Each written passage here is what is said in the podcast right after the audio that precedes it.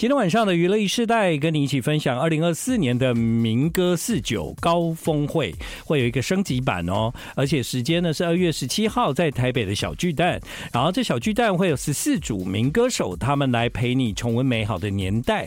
有哪些人呢？有施孝荣、殷正阳、周志平、王瑞瑜、李明德、王中平、郑怡、赵永华、王海玲、于台烟、徐景纯、周子涵跟王心莲。那我们刚刚听到的。这首歌是来自潘越云，歌名叫《守着阳光守着你》，也是当时呢非常让大家印象深刻的民歌之一。今天晚上的娱乐一世代来到我们节目，也会出现在二月十七号晚上的台北小巨蛋。这位歌手对我的人生来说，大概也有一些很特别的意义，所以我认为在今晚的娱乐一世代，无论如何要请他到节目中来，因为好像很少有机会可以跟你单独这样好好的聊一聊。一起来欢迎金志娟。晚上好。哎呀，娃娃金志娟呐，以前呢，在我们的人生里面只有一个娃娃。对，现在有困扰吗？哎，讲到娃娃，哎，有魏如云嘛？这样，哎，对，魏如萱啦，魏如萱啊，对，但还有好几个，好几个，还有一个作词者。啊，是也也叫娃娃老师嘛，对不对？可是以前我们成长过程中，我们的心中就只有一个娃娃，这个娃娃就是金志娟。哇，今天很开心，可以邀请你来娱乐一世代。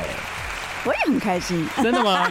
我刚为什么说了？就是呢，如果没有邀你来，我就比较少有机会可以跟你这样子比较长一点的时间聊天。真的，对，为什么呢？因为好像最最近都没有没有新的作品的计划吗？哎呦，新的作品干嘛呢？哦，哎呦，你怎么会有这么老实的回答？对啊，那个钱拿来好好花不是很好吗？这是金志娟，在她说出这一段话的时候，如果时光回到一九八一年，一九八一没错吧？呃，明呃八二年，其实一九八二，对对，我当然也不会想到这么久之后，有一天我跟他坐在录音室，他告诉我：“哎呀，经典的歌够多了啦，对 我还唱新歌做什么啊？”一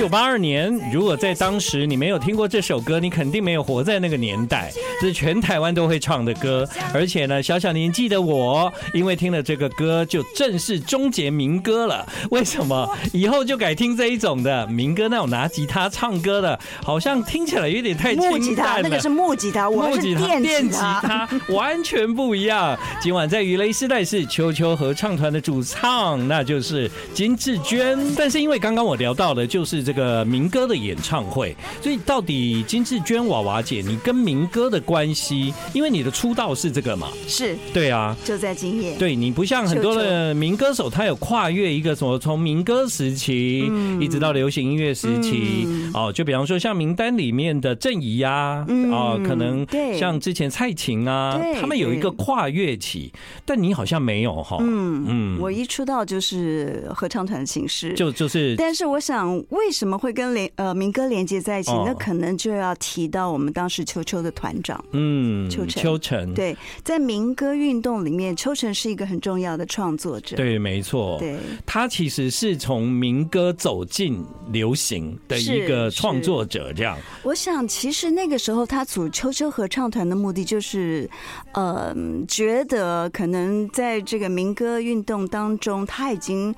想要去找出一个新的路，新的路，对，所以他那时候就做了新的尝试，就是球球。嗯、我我常常会被那个数字吓到，比方说民歌四九，我想民歌四九是什么意思啊？已经有四十九年了吗？嗯、哦，对，那的确后来算一算，好像是哎、就是当我们还回忆起以前从收音机听到那些民歌手的歌，嗯，一直到现在，嗯，这样时间过了四十九个年度，绝对有。我我出道。都有都有四十多年了，对啊，你出道有四十多年，但你的人生，我今天因为要访问你啊，我其实稍微的看一下的，就是基本上你的每一段都能做一个一个专访。哦，对，你的秋秋时期，你的个人单飞期，好吧，下礼拜同一时间。你的你的滚石歌手期，然后 after 在滚石之后的音乐作品，嗯，其实你至少可以做四集这样。便当，赶快买一下便当。所以我在想，当时的秋秋这么红，你们那个时候走到很多的地方去表演，应该都有被唱片公司当金鸡母般的对待吧？呃，唱片公司当时真的对我们很好，嗯哼，因为其实跟大家讲古一下哈，那个 就是合唱团出完第一张唱片以后，对，我们就跟团长说拜拜了啊。可是后来秋秋不是还有别张吗？是，对，所以就是唱片公司真的很挺我们哦。所以那个时候在第一张的时候，你们跟秋成就就就说做一张就好，对，我们就理念不合这样子，因为年龄差距太大。哎，真的，这个是真的，因为我以前啊小时候在看秋秋合唱团的时候。就是金志娟就特别年轻嘛，然后她很跳很活泼，而且她很前卫很大胆。但旁边那些人我其实都不太认识，他们也叫秋秋啦，但他们是谁我就也没有深入的研究。其实当时秋秋合唱团的确大家把目光跟焦点放在你的身上很多。嗯，对，尤其那个时候团长其实他年纪长了我们有有超过一轮嘛，一轮，但他是不是也比较就是没有那么那么那么。常说话的感觉。呃，对，他说的话都在作品里面。啊，作品里面，对，对。但但秋晨非常的特别，因为秋秋合唱团的歌几乎都是他写的，没错吧？是是，但他可以写那种很很成熟的歌，也能够写那种很清新的、很清新的，嗯、而且有一些歌根本就是他在写童歌这样子。哦，童歌的部分，如果你要说到这个秋秋合唱团第一张专辑里面有特别可爱两个童谣，对。那是我们的 keyboard 手写的，keyboard 手，所以不是秋晨老师写的，不是。OK，所以那这样子啊，听起来秋秋合唱团在当年还算是有一个啊，蛮蛮多人共同创作完成的一张专辑，真的是一个团的概念，是团的概念，没错。所以后来当我们做完了第一张唱片，宣传各各各各东西跑完以后，我们就发现到原来秋成他是他是真的想要当团长，嗯，他真的把我们就是当成是。员工，嗯，那我这就跟我们以为的团不太一样了，对，嗯。不过当年，如果是一九八二年，我大概一整年都在听你们的这张专辑，嗯，因为里面有很多的歌，我其实，在那个年代很少找到 A 面第一首，B 面第一首，然后其他的歌也那么好听。哎，以前通常是主打歌听完，你其他的歌都不会想听啊，先省略。对，哎，你们这真的是当时真的是整张都很好听哎。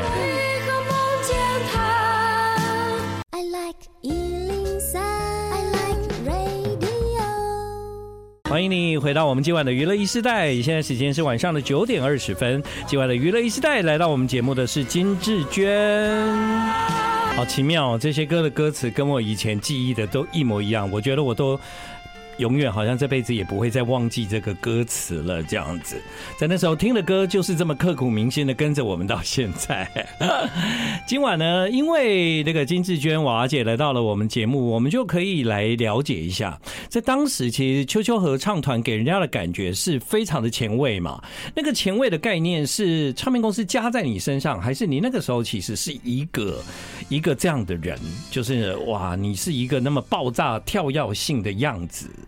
嗯，可能觉得想要爆炸，想要跳药，但是还没有认真的去去爆炸过。哦，那个时候 其实你年纪很小嘛，十八岁，刚从高中毕业。对对对对，对。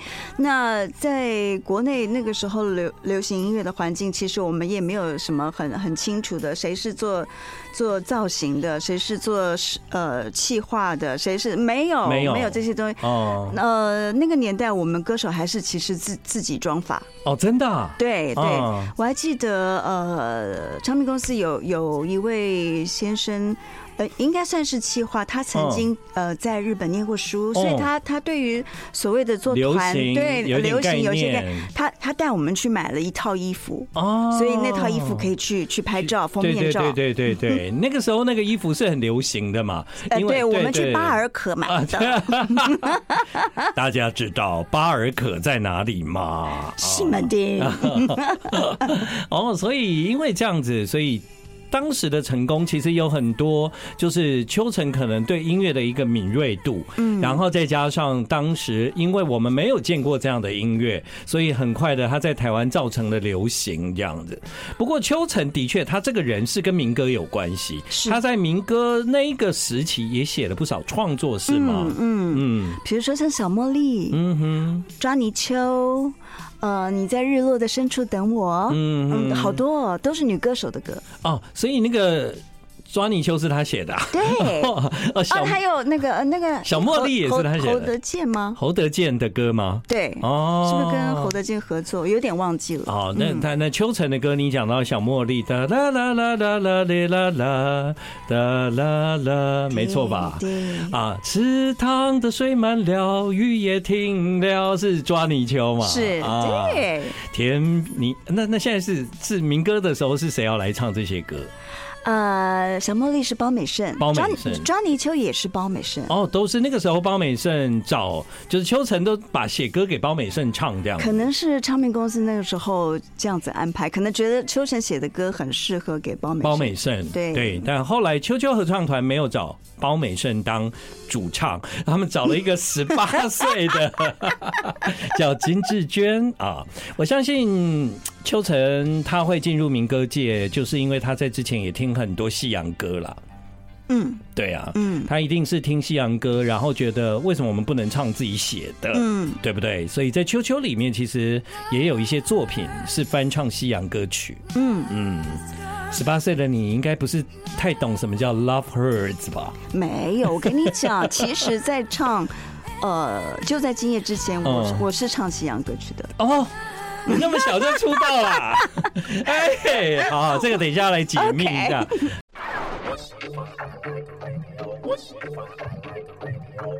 欢迎你回到我们今晚的娱乐一世代，现在时间是晚上的九点半。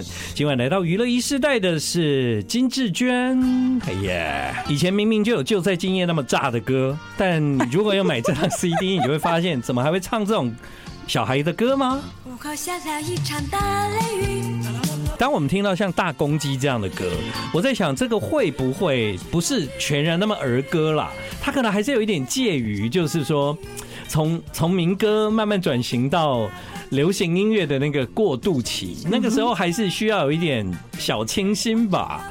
哦，我我比较不知道秋秋合唱团当年的秘辛这样，毕竟你们专辑里面竟然有两首儿歌嘛。啊哈，对啊，因为那个时候我们的 keyboard 手林英禄他跟他的姐姐的家人啊一块生活。哦，那反正就是南部孩子嘛，就一上来发展就先借住在姐姐家，那姐姐刚好就有就有一个可爱的小女儿，那她她因为这个可爱的小侄女就就帮她写了两首歌，他他为他而写，但他没有想到是金志娟要来唱，他没有想到后来是小女孩呀，他没有想到后来秋秋合唱团把这歌唱红了，而且我没有想到这个一个像儿歌这样的大公鸡，它其实在全亚洲、东南亚有华人的地方，大家也都知道哎，对，这真的让我惊讶。不过这个。讲到这个，就要谢谢咱们的真的是超级大哥刘文正先生了。刘文正，那他在新加坡呢？如果我没记错的话，嗯，是他把这首歌唱红的。刘文正，哎，对，他唱大，哎，我有一点没有办法连起来。刘文正唱《大公鸡》在东南亚，所以大家知道这个歌。嗯，那后来大家知道你才是原唱吗？呃，可能吧，反正我我有机会在东南亚唱这首歌的时候，嗯、我一定会会特别提到 感谢刘文正先生这样。好，另外一首儿歌我也会唱。木马沙啦啦。其实十八岁加入了秋秋合唱团，但当时的娃娃十八岁之前，他并不是一个没有经过训练的素人或少女，早就。你早就在唱西洋歌了，这样。我这么高二的时候开始在台北中校东路有一个西餐厅，叫做艾迪亚。艾迪亚开始在那边驻唱，那时候是跟另外一个团。艾迪亚是一个就是有现场有乐队驻唱的西餐厅。对，呃，其实我们十月份的时候才演完这个戏，就是呃表演工作坊做的呃。呃爱迪亚五十年五十周年纪念的一个戏，真的、哦、对，对。哦、呃，那个餐厅在当时其实真的可以，现在想起来，它真的是一个。传奇的存在，的确。呃，其实呃，台湾乐坛在那个时候，呃，民歌差不多即将要开始了，然后呃呃，政府都是宣传要唱进化歌曲的嘛，然后我们的流行唱的可能不是翻译日本的，就是翻译西洋的，所以呃。在艾迪亚这个地方呢，就就出现了一群年轻人，嗯，他们就是喜欢去唱一些他们自己喜欢的西洋歌曲，嗯嗯，对，不会限于是乡村。哦，可能有一些南方摇滚，对，哈，可能有有一些就是那个时候，再加上那个时候时代背景就是我们中美已经断交了嘛，哦，然后呃，开始年轻人有一种那种反反美情绪，呃，反战思潮，反战。哦，所以所以这样。讲好了，就是说，虽然民歌在社会上现在已经是大大流行，但其实仍然有一群年轻人。在那个时候是刚刚萌芽的，对他们还是听西洋歌啊，对不对？啊，我们也不一定就是真的只有。全部人都来听民歌。其实，甚至后来民歌运动里面几个很重要的人物也是那个参与出来的，比如说是吴楚楚先生哦，比如说是杨祖君小姐哦，所以不一定都来自校园呐，嗯，对不对？这几个前辈当时都已经是社会人士了，这样，但他们后来还是加入了民歌的运动。对，对，但这样讲哦，你为什么都没有唱民歌呢？小时候那个时候，你应该有受到那个民歌的影响哦。我听民歌，因为其实我我差不多国中。开始那个金韵奖已经在举办了嘛，所以我你你还有没有印象？我呃那个时候我们几乎每个人手上都有一本叫弦的一个小册子，对对对对，学吉他的时候，对，你就翻开就可以唱，不管走到哪里都可以唱，翻开来就唱，所以其实。呃，任何学子都有。都会唱个民歌，所以你也有过那一段啦，只是你后来没有加入那个民歌的风潮，成为一个真正的民歌手。对，我想那这方面就是因为受我爸爸的影响啊，因为我爸爸他带着我听西洋歌曲，所以后来我高二的时候，我爸爸突然过世，意外走了嘛，那所以就变成说。呃，听这些西洋歌曲，而且是大量的听，好像变成是一个怀念我爸爸的方式。嗯，难怪你在秋秋合唱团首张专辑的两首唱的这么好啊！那时候，你们能想象吗？十八岁的金志娟唱的。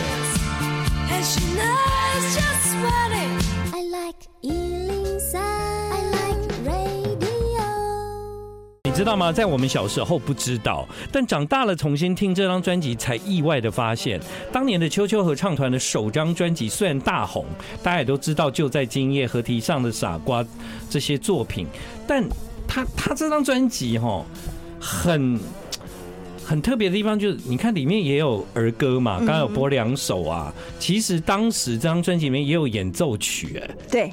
对不对？对，这其实都是以前的流行音乐，好像没有人这样搞的啊，很前卫啊，很前卫，我觉得蛮前卫的。或者是说，反正就是有什么货色，全都拿出来了。哦，我我会的都拿出来了。哦哦，就是就那时候的年轻人，把自己所会的每一样东西都表现在这张专辑里。嗯，说实话，那个时候这张专辑，我真的觉得它是爆红。怎么说爆红呢？因为那个时候在张小燕、小燕姐有一个节目叫《综艺一百》，对，综艺一百呢，它是第一周进榜就好像就冠军了，这样，好像还还是就是第二周一定是冠军了，他就是空降这样子，然后之后就。就一直都是他了，就好像别的专辑，对别的专辑发片也 也没有办法拿到第一名，因为都是秋秋。然后我们就开始听一直一首一首歌的试出。现在等到我长大了，我重新跟娃娃姐我们在聊这张专辑，我才发现儿歌真的有点特别，当流行歌在做。再来演奏曲，专辑里面竟然有演奏曲，对啊，对，小时候怎么都。都没有觉得有这一段，现在想起来觉得很特别。而且我要再特别提一下，他那个时候还用了他那一把 double neck 双双头的电吉他。嗯嗯。可是这里面还是有你的 vocal 啊。对，还是会会加一点进去。对对对。肯定是小时候听到这首就跳下一首，因为听不懂，听不懂。其实我自己也是。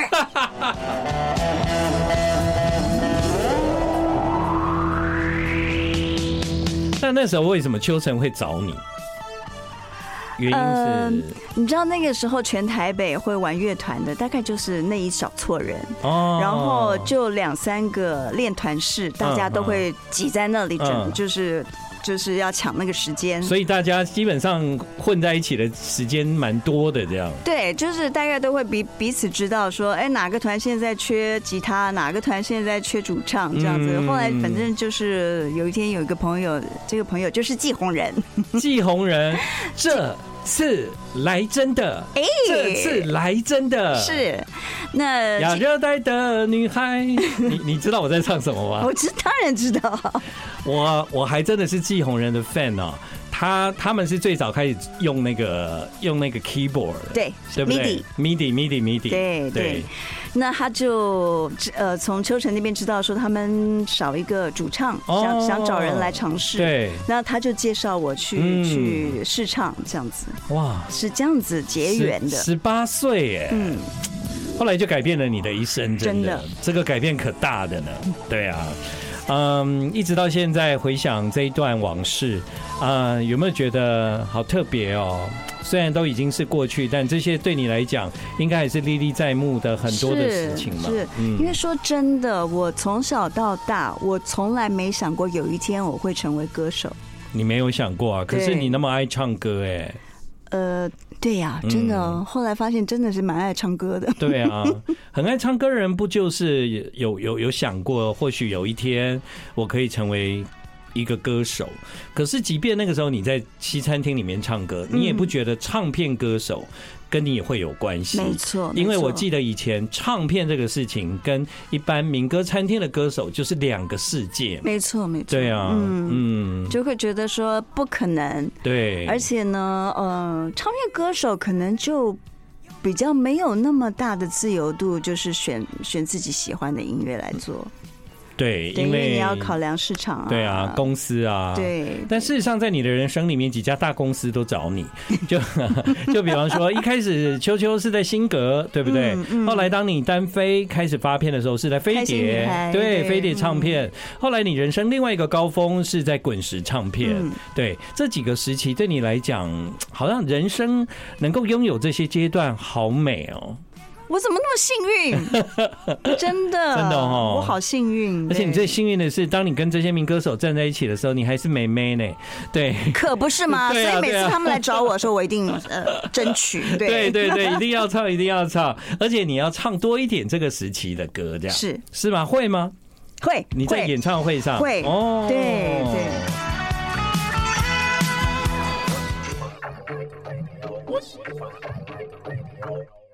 回到了今天晚上的娱乐一世代，现在时间是晚上的九点五十分。不知道大家今天有没有很过瘾哦？因为听了非常多当时秋秋合唱团那一张专辑的歌，这样好像几乎整整几乎都听完了。这后来秋秋合唱团其实还是出版了好几张专辑，对，总共三张。对，后来你才就是正式的离开了秋秋，因为他们要去当兵啊。然后因为那时候当兵一当就是可能有三年的，嗯嗯嗯。然后我记得，因为第一张太成功了。所以当第二张要推出的时候呢，就大家都非常紧张，连当歌迷的都很紧张，因为很担心，很担心会不会第一张好听到了，第二张会觉得有点失落，会有点失落。嗯，那个时候，我现在回想我的心情，的确有那个歌迷的心情跟感觉这样。那就就你来说，就是这一次参加啊这个民歌的演唱会，然后也跟很多真正的民歌手，可能在当时是你的前辈，嗯大家同台一起唱歌，但是我们透过。金志娟了解，原来秋秋合唱团的秋成，他其实就是那个时代在写民歌的创作人，是，对，所以他很特别哈。但是那个时代他已经写了什么抓泥鳅啦、小茉莉啦，然后他自己他自己那个时候也不不走幕前这样，嗯，就写给别人唱，没错没错，嗯，对，对啊，到底为什么他会是一个这么？这么这么幕后的人，这真的是一个蛮特别的事情。呃，他其实呃一开始是做传播呃记者，秋，所以他一直都呃写这件事情对他而言是很只是一个抒发，对，很自然的事情。对，那可能当他呃开始觉得想要在音乐上面琢磨更多之后，可能就会很专心，就往这个方向去发展。不过他也的确创造了台湾华语流行音乐的奇迹。而且有人开玩笑说，王梦玲开玩笑说，啊，就秋秋合唱团啊，他们出来以后，民歌的时代就结束了。今天趁着你到，然后这是一个难得的机会。虽然后来你到了滚石的时期，唱的歌已经不能叫民歌了，那个真的就是华语流行音乐一个非常高峰的时代。但因为我前一阵子去了日本的武道馆，看了李宗盛大哥的演唱会，他特别在武道馆唱了《漂洋过海来看你》，对。啊，这首歌，他在武道馆的那一个场，我觉得非常特别的是，因为当时大哥在日本找了日本的音乐人来做编曲啊，然后那一天我在武道馆看大哥的演唱会，大哥是邀请了当年原来的那个编曲人，是对，来到了现场，然后呢，在现场不只是啊介绍他。还让他在台上就是演奏当年他编的那个版本，这样，也就是我们在那个唱片里面听到的那个版本。大哥做这件事情，让现场所有的人都非常感动，而且仿佛这件事情只会在日本发生，这样。对啊，那对你来讲，我羡慕你啊！哎，我回来我有跟你的经纪人 Nancy 讲，对，我就我就跟他说，哎，我有去武道馆哦，然后他也很羡慕我。真是的，如果早知道会有这样一个安排的话，我说什么我也我也要买张机票。对，我那个时候不知道有这个安排，我只知道有那个。恰克飞鸟那个飞飞鸟粮会来这样，我只知道这样，我就说我要去这样。对，但这一段的确很棒，而且最令人感动的是，我们今天在现场的就是这首歌的原唱。人生有很多的歌都一再的让你进入了新的阶段，嗯，更美好的阶段。现在的你也许不一定非得有一首新歌不可，但。你可以回忆的事情够多了，嗯，对呀，是，对呀，对呀，很开心哦。如果大家想听金志娟唱刚刚播的那些民歌，那些秋秋合唱团的歌，就会出现在二零二四二月十七号礼拜六晚上七点半，在台北小巨蛋二零二四民歌四九高峰会的升级版。到时候除了金志娟，有施孝荣、殷正阳、周志平、王瑞瑜、李明德、王中平、郑怡。